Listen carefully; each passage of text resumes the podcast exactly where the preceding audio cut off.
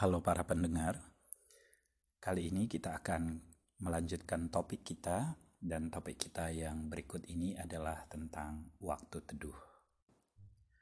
Setelah kita menerima Yesus secara pribadi dan kita menerima anugerah menjadi anak Allah, itu juga dianalogikan seperti ranting yang ditempelkan kepada pokok uh, anggur yang sejati yaitu Yesus Kristus. Di dalam Yohanes pasal yang ke-15 Yesus berkata, "Akulah uh, pokok anggur yang benar dan kamulah ranting-rantingnya." Karena itu setiap anak-anak Tuhan perlu untuk terus-menerus terhubung dengan Yesus secara organis, mengalami pertumbuhan di dalam Yesus Kristus. Pertumbuhan rohani memerlukan suatu kedisiplinan. Itu sebabnya salah satu uh, cara untuk bertumbuh yaitu dengan melakukan disiplin rohani.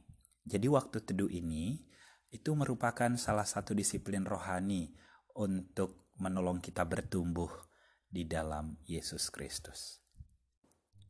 Sebetulnya waktu teduh itu merupakan satu relasi uh, yang intim bersama dengan Tuhan.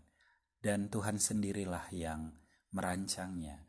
Tuhan sendirilah yang uh, merindukannya. Jadi kita memberikan satu respon berelasi dengan dia. Sebagai anak Allah, tentu kita rindu untuk mendengarkan dia. Semakin mengenal hatinya, semakin mengenal apa yang menjadi kehendaknya di dalam hidup kita. Untuk itulah kita perlu suatu kedisiplinan dari sehari ke sehari melalui perenungan akan firman Tuhan. Kita uh, mau mendengarkan Dia, mau mengenal Dia, mau mengetahui apa yang menjadi maksud dan kehendaknya di dalam hidup kita. Untuk itu, coba kita akan uh, eh, PA, kita akan melihat bagian firman Tuhan dari Markus pasal yang pertama ayat 21 sampai 39. Para pendengar sekalian, uh, mari kita buka kitab Markus pasal yang pertama ayat 21 sampai ke 39.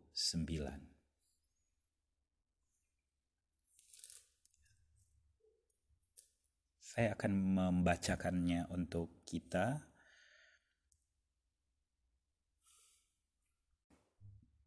Tetapi saya akan membacakan hanya ayat 35 sampai 39. Pagi-pagi benar Waktu hari masih gelap, ia bangun dan pergi keluar. Ia pergi ke tempat yang sunyi dan berdoa di sana. Tetapi Simon dan kawan-kawannya menyusul dia. Waktu menemukan dia, mereka berkata, "Semua orang mencari engkau." Jawabnya, "Marilah, marilah kita pergi ke tempat lain, ke kota-kota yang berdekatan, supaya di sana juga aku memberitakan Injil, karena untuk itu aku telah datang." Lalu pergilah ia ke seluruh Galilea dan memberitakan Injil dalam rumah-rumah ibadat mereka dan mengusir setan-setan. Kalau kita perhatikan konteks perikop yang kita baca ini, ayat 21 sampai ayat ke-34, diceritakan bagaimana Yesus sangat sibuk melayani pada sepanjang hari itu. Sehingga kalau kita melihat ayat 32, menjelang malam sesudah mat matahari terbenam, dibawalah kepada Yesus semua orang yang menderita sakit dan yang kerasukan setan. Itu menjelang malam ya, tetapi dikatakan bahwa ada banyak orang, semua orang yang menderita sakit dan yang kerasukan setan. Sehingga kalau kita membayangkan apakah mungkin Yesus melakukan hanya sekejap begitu? Kalau kita perhatikan dalam Injil bahwa Yesus sangat personal melakukan uh, apa yang dia lakukan. Sehingga kalau dikatakan di ayat 32 ini di bawah kepada Yesus semua orang menderita sakit dan yang kerasukan setan, kemungkinan memang Yesus akan menjamah mereka, akan meng, uh, memberikan sentuhan kepada mereka, memulihkan mereka. Lalu ditambah ayat 33, maka berkerumunlah seluruh penduduk kota itu di depan pintu. Kalau begitu kira-kira sampai jam-jam berapa ya Yesus tertidur? bisa kita bayangkan dia begitu sibuk sepanjang hari dan malam ini pun eh, malamnya pun eh, orang banyak berkerumun ingin uh, ingin sekedar menyaksikan, ingin mendengarkan, tetapi juga ingin mengalami mujizat daripada Yesus. Sehingga kalau kita lihat, mungkin Yesus tertidur larut malam begitu ya. Tetapi yang menarik adalah ayat 35 dikatakan, pagi-pagi benar waktu hari masih gelap. Hari masih gelap itu saya kira jam 4 jam 5 sudah mulai terang mungkin ya sudah ada di timur apalagi Yesus tinggal di daerah timur jadi kalau dikatakan uh, hari masih gelap kemungkinan cahaya matahari sedikit pun belum ada. Dan itu mungkin sekitar pukul 4 gitu ya. Jadi Yesus sudah tidur larut malam tetapi dia bangun eh, pagi-pagi uh, benar. Apakah ini hanya sekali dilakukan Yesus? Mari kita perhatikan. Di ayat 37 dikatakan, ayat 36, tetapi Simon dan kawan-kawannya menyusul dia. Kata yang digunakan adalah menyusul, bukan mencari. Kalau menyusul, berarti murid-murid tahu dong di mana Yesus ketika itu. Ketika mereka terbangun, loh, guru di mana? Kalau mereka tidak tahu, mereka akan mencari-cari. Tetapi karena mereka tahu apa yang dilakukan Yesus, maka mereka menyusul.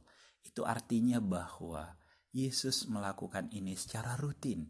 Dia bangun pagi-pagi benar, memberikan waktu yang terbaik, waktu yang tenang, waktu yang uh, yang terbaik dari di dari dalam dirinya untuk bersekutu dengan Allah.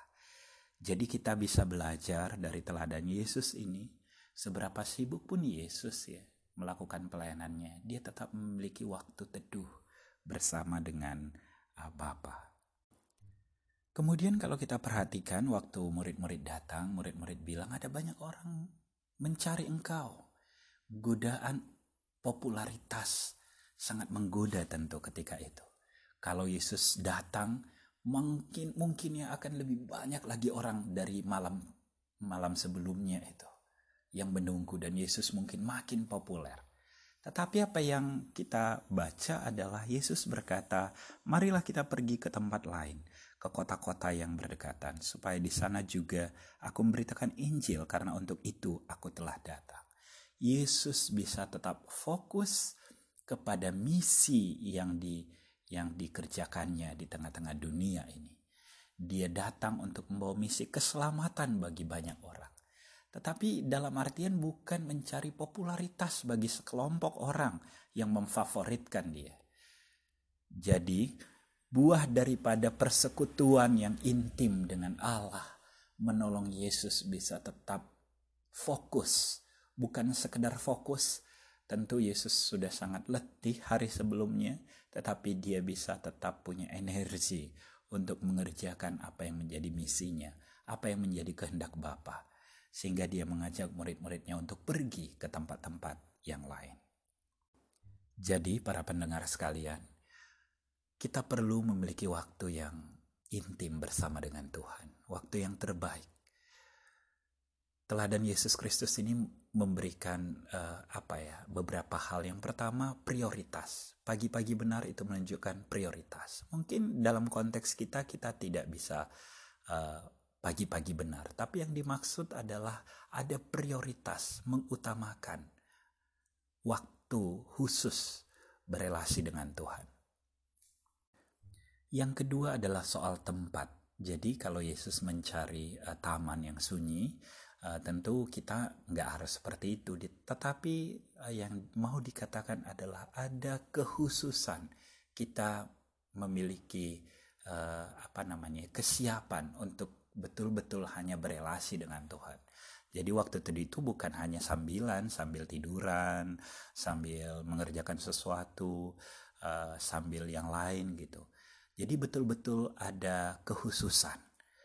Kita betul-betul uh, datang menghampiri Allah sebagaimana Allah menghendakinya.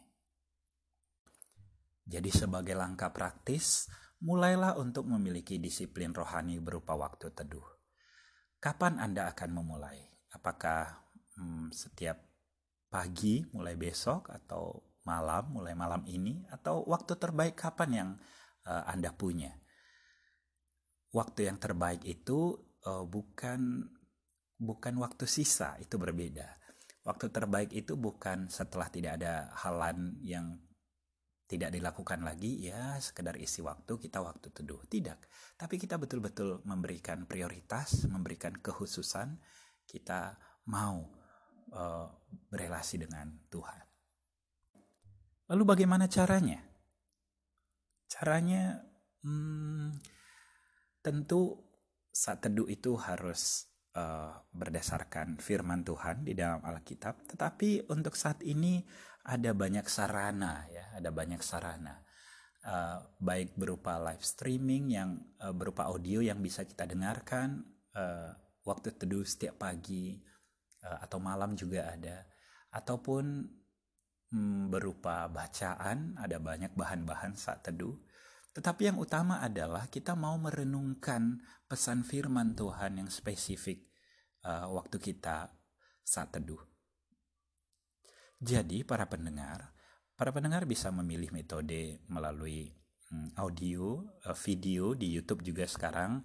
Misalnya santapan harian sudah memunculkan uh, bahan saat teduh setiap harinya, ataupun melalui bacaan. Tetapi media apa pun yang kita gunakan, poinnya adalah ada ada satu firman Tuhan yang akan kita renungkan setiap harinya, dan kita boleh beroleh inspirasi, peneguhan, uh, penyegaran, atau bahkan uh, teguran mungkin melalui waktu-waktu teduh kita.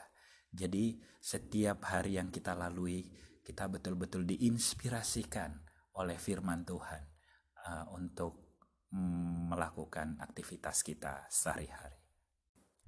Lalu berapa lama uh, sebaiknya kita bersaat teduh? Tergantung ya. Bagi orang-orang yang memang menyukai uh, atau punya kecenderungan kepribadian uh, yang tenang, suka sendiri, suka solitude, suka meditasi. Nah, mungkin ini bisa dengan mudah dilakukan uh, selama setengah jam, 20 menit gitu. Tapi bagi orang-orang yang tidak bisa tenang, orang-orang yang extrovert, orang-orang yang sangat uh, sulit untuk berdiam sendiri, Mungkin waktu 5 sampai 10 menit adalah waktu yang uh, sangat lama, tetapi poinnya adalah mari mendisiplin diri. Kalau kita bisa memulai 5 menit, ya lakukanlah sampai kita betul-betul punya habit.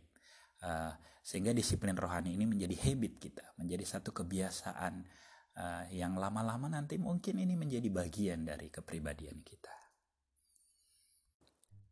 Nah, terakhir apa yang kita lakukan selama saat teduh 5 sampai 10 menit itu atau yang mungkin lebih lama apa saja yang bisa kita lakukan.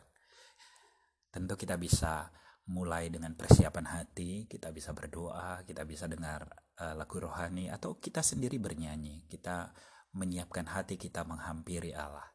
Lalu kita mengambil bahan yang saya sebut tadi sebelumnya, apakah melalui video, audio, bacaan, atau mungkin langsung bagian firman Tuhan yang sudah kita coba uh, rancang satu pasal Mazmur satu hari misalnya. Nah, kemudian kita membaca bahan-bahan itu, mendengarkan, menonton gitu. Setelah itu kita renungkan satu dua poin yang khusus yang kita dapatkan.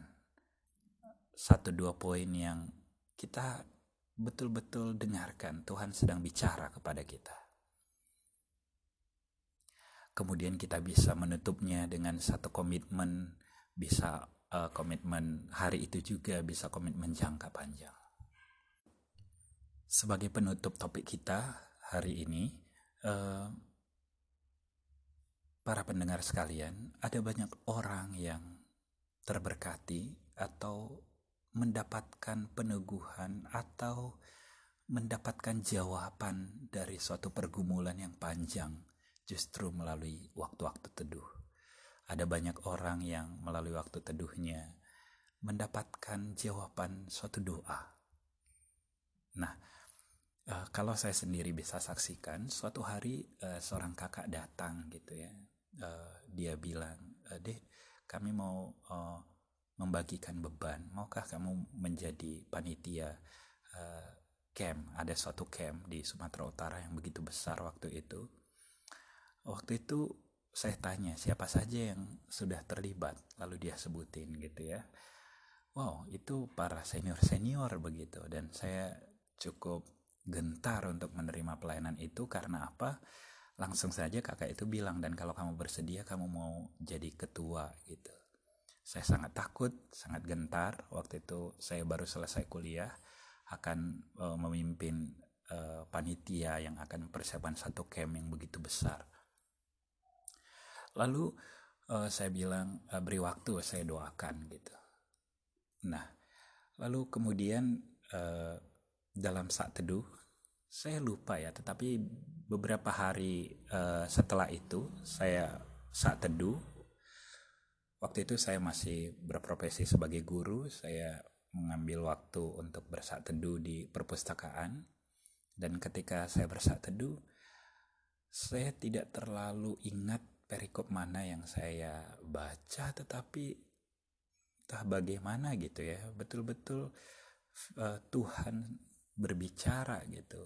Uh, seakan-akan bukan seakan-akan tapi waktu itu ini yang saya rasakan saya uh, alami gitu. Tuhan bilang apa yang kamu takutkan? Bukankah aku yang akan uh, bekerja Bukankah aku yang akan menopangmu? Bukankah aku yang akan melakukannya bersamamu? Tiba-tiba saja saya teringat dengan komitmen, eh bukan komitmen, janji saya sama kakak yang tadi dan oh apakah Tuhan mau bilang bahwa saya harus menerima pelayanan itu?